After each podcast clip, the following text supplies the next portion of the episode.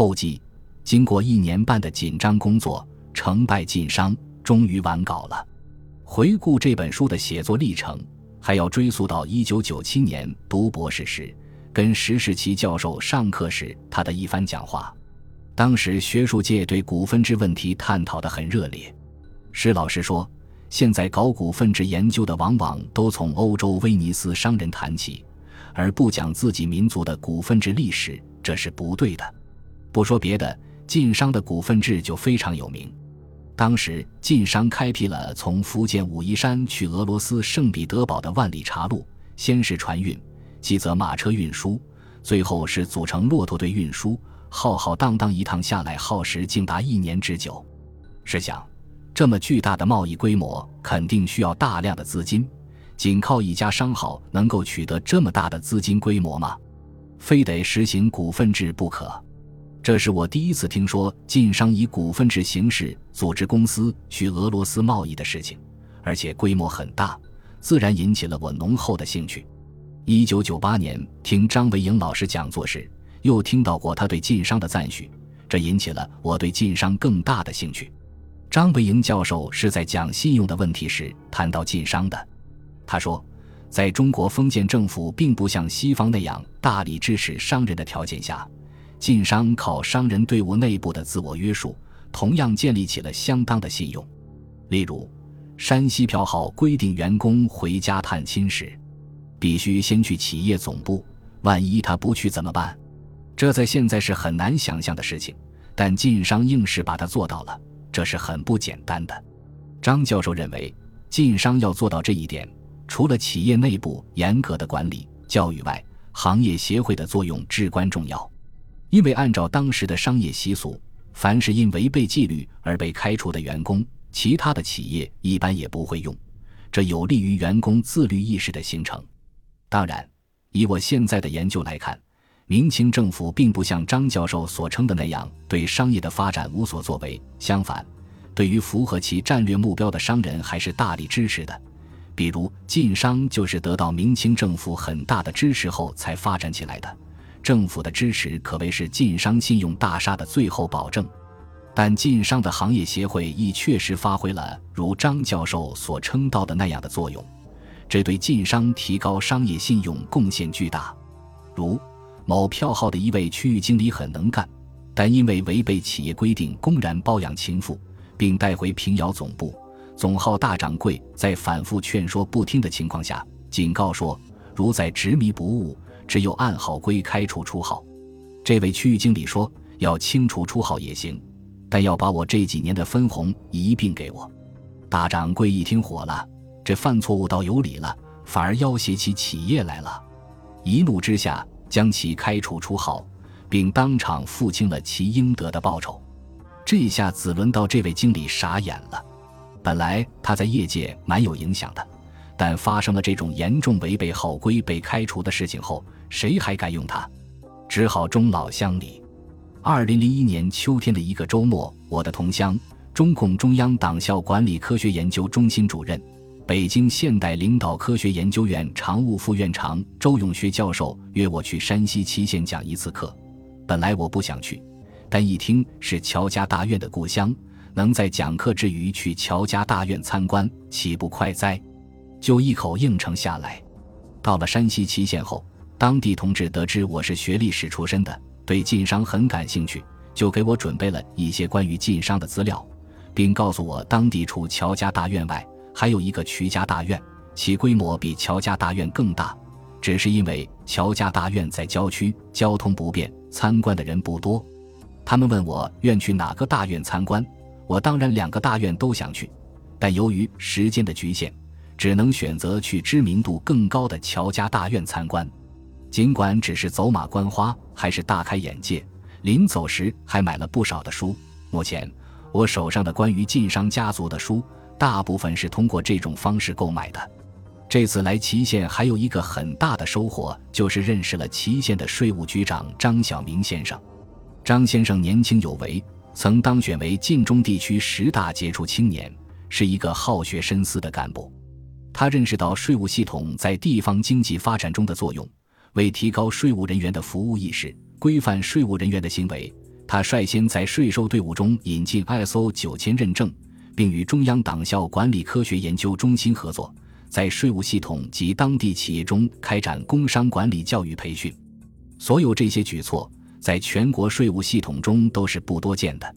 他看我对晋商很感兴趣，就热情邀请我有空再来，并说经过专家学者的传播，对地方经济的发展肯定有推动作用。二零零二年春天。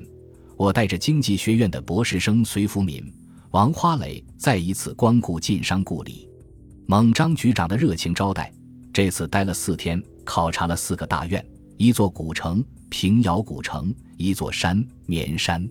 四个大院中，除了祁县的乔家大院、徐家大院外，还有榆次的常家大院、太谷的曹家大院。对平遥古城的考察，除看古城、城隍庙、县衙、镖局外，主要集中在日升昌票号、百川通票号、协同庆票号上。为便利我们的考察，张局长还特地给我们找了当地最好的导游。导游生动的讲解，再加上活生生的实物，使我们对晋商的辉煌经营业绩有了更深的理解。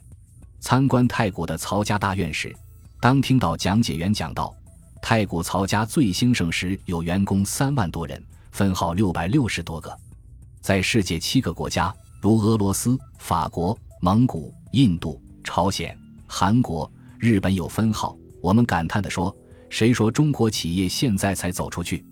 早在明清时已经走出去了，而且走得很远。只不过鸦片战争以后又被打回来了而已。目前只不过是重新走出去，恢复昔日的辉煌而已。”二零零三年冬天，我带了当时即将升入研究生的三个北大学生。及经济学院的邱小妹、光华管理学院的齐超、董佳，再一次踏上了去晋商故里考察的路程。这次考察的重点是平遥。平遥城隍庙旅游公司的总经理张改清女士热情接待了我们。张女士是当地有名的青年企业家，是北京大学经济学院企业家特训班第十二期的学员。我有幸给他上过营销管理方面的课程，也算是我的学生了。在张女士的关照下，这回算是把平遥古城凡是与经济挂上钩的所有票号博物馆、镖局博物馆、商会博物馆，还有其他一些著名的老商号博物馆都转遍了。看到我们对晋商研究如此着迷，张女士还特地组织了一个学术研讨会，安排我们跟当地的晋商专家交流。晋商专家的侃侃而谈。让我们得到了许多在书本上根本得不到的知识，更加深了对晋商崛起、兴盛直到衰败的理解。当然，为满足青年大学生们对乔家大院的好奇心，又专门拿出一天去祁县的乔家大院、徐家大院参观。根据我多次去晋商故里的感受，若单从学术研究的角度，徐家大院更值得一看。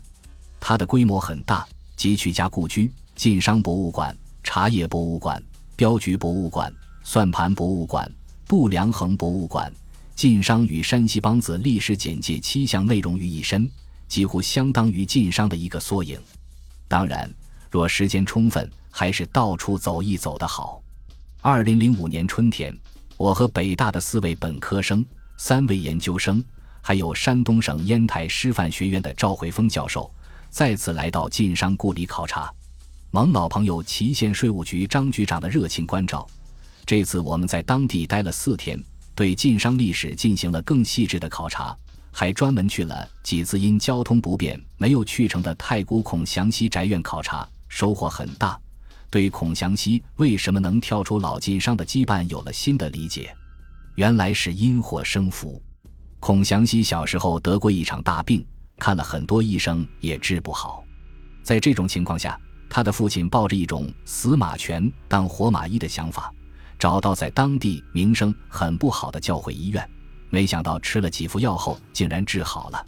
这种独特的人生经历使孔家父子对西方及其基督教文化产生了兴趣。在教会的劝说下，孔祥熙先上了教会小学，以后又读了教会中学、大学，从此与西方文化密切结合起来。开始不自觉地从全球化角度思考问题，结果在老晋商纷纷失利的情况下，竟然干出了一番惊天动地的事业，可谓晋商转型的一个特例。总之，这本书不完全是写出来的，在某种程度上也是跑出来的。这几年，利用出差讲学的机会，我多次去广州，专程去广州市博物馆，西关商业街参观，目的是了解当时广东十三行商人的历史。我还多次去徽州，看了胡雪岩故居等许多徽商景点。在浙江杭州时，专程考察胡庆余堂中药博物馆；到云南丽江时，当然不忘考察茶马古道上的马帮传奇。这期间，自然更少不了去上海考察上海历史博物馆、上海市博物馆等。俗云“纸上得来终觉浅”。这种云游经历让我看到了前人留下的大量文物遗迹，自然会使我产生与他人不一样的感受。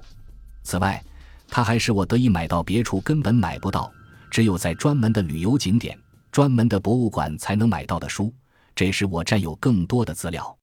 因此，我是从商品经济的全球化、从区域经济变迁的角度、从中外商人和西方商人。比较的角度进行晋商的研究的，尽管书中并没有这种专门的地区商人之间的比较，但在我思考写作的过程中，总是伴有这种比较的影子，而我的个人经历也使我具备这样的条件。当我坐车行进在在呼和浩特往包头的路上时，看着外面青青的绿草，忽然产生一种想法：不了解蒙古大草原，就不了解中国，更不会了解晋商的崛起和衰败。正是由于蒙古大草原的存在，才造成了经济重心南方、政治中心北方地理格局的形成，这才有了明初的开中令和晋商的崛起。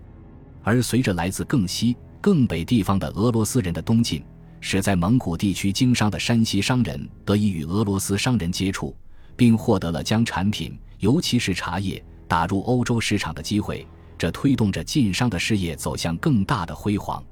鸦片战争后。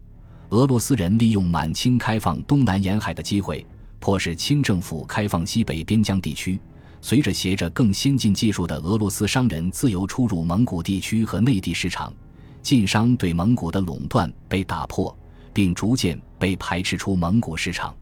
在该书的写作过程中，和现任教于北京大学的聂志宏博士曾反复探讨。聂志宏博士是山西西阳人，也算是晋商的后裔。他对这一课题很关心，提了好多很好的建议，在此特表感谢。我曾给北大光华管理学院的 EDP 中心开过晋商经营文化方面的专题课。光华管理学院的副院长武长奇教授很关心本书的写作，在百忙之中写了序言，在此表示感谢。我2006年一年在韩国外国语大学做交换教授。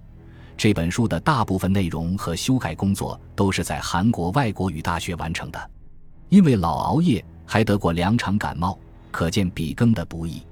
韩国外国语大学的副总长、中国语学科教授池在运博士在百忙之中还给写了序言。我想，这不仅是韩国外大领导对中国教授的鼓励，也是对所有在外大任教的所有外国教授的鼓励，在此特表谢意。机械工业出版社华章分社的责任编辑程天祥同志是一位认真负责的好同志，他的文史功底很扎实，为这本书的出版可谓费尽心力。用他的话讲叫“七易起稿”，在此也一并致谢。尽管在这本书的写作上投入了很大的精力，但限于能力和精力，缺点错误一定不少，欢迎方家指正。周建波。二零零六年十二月底于韩国外大教授会馆。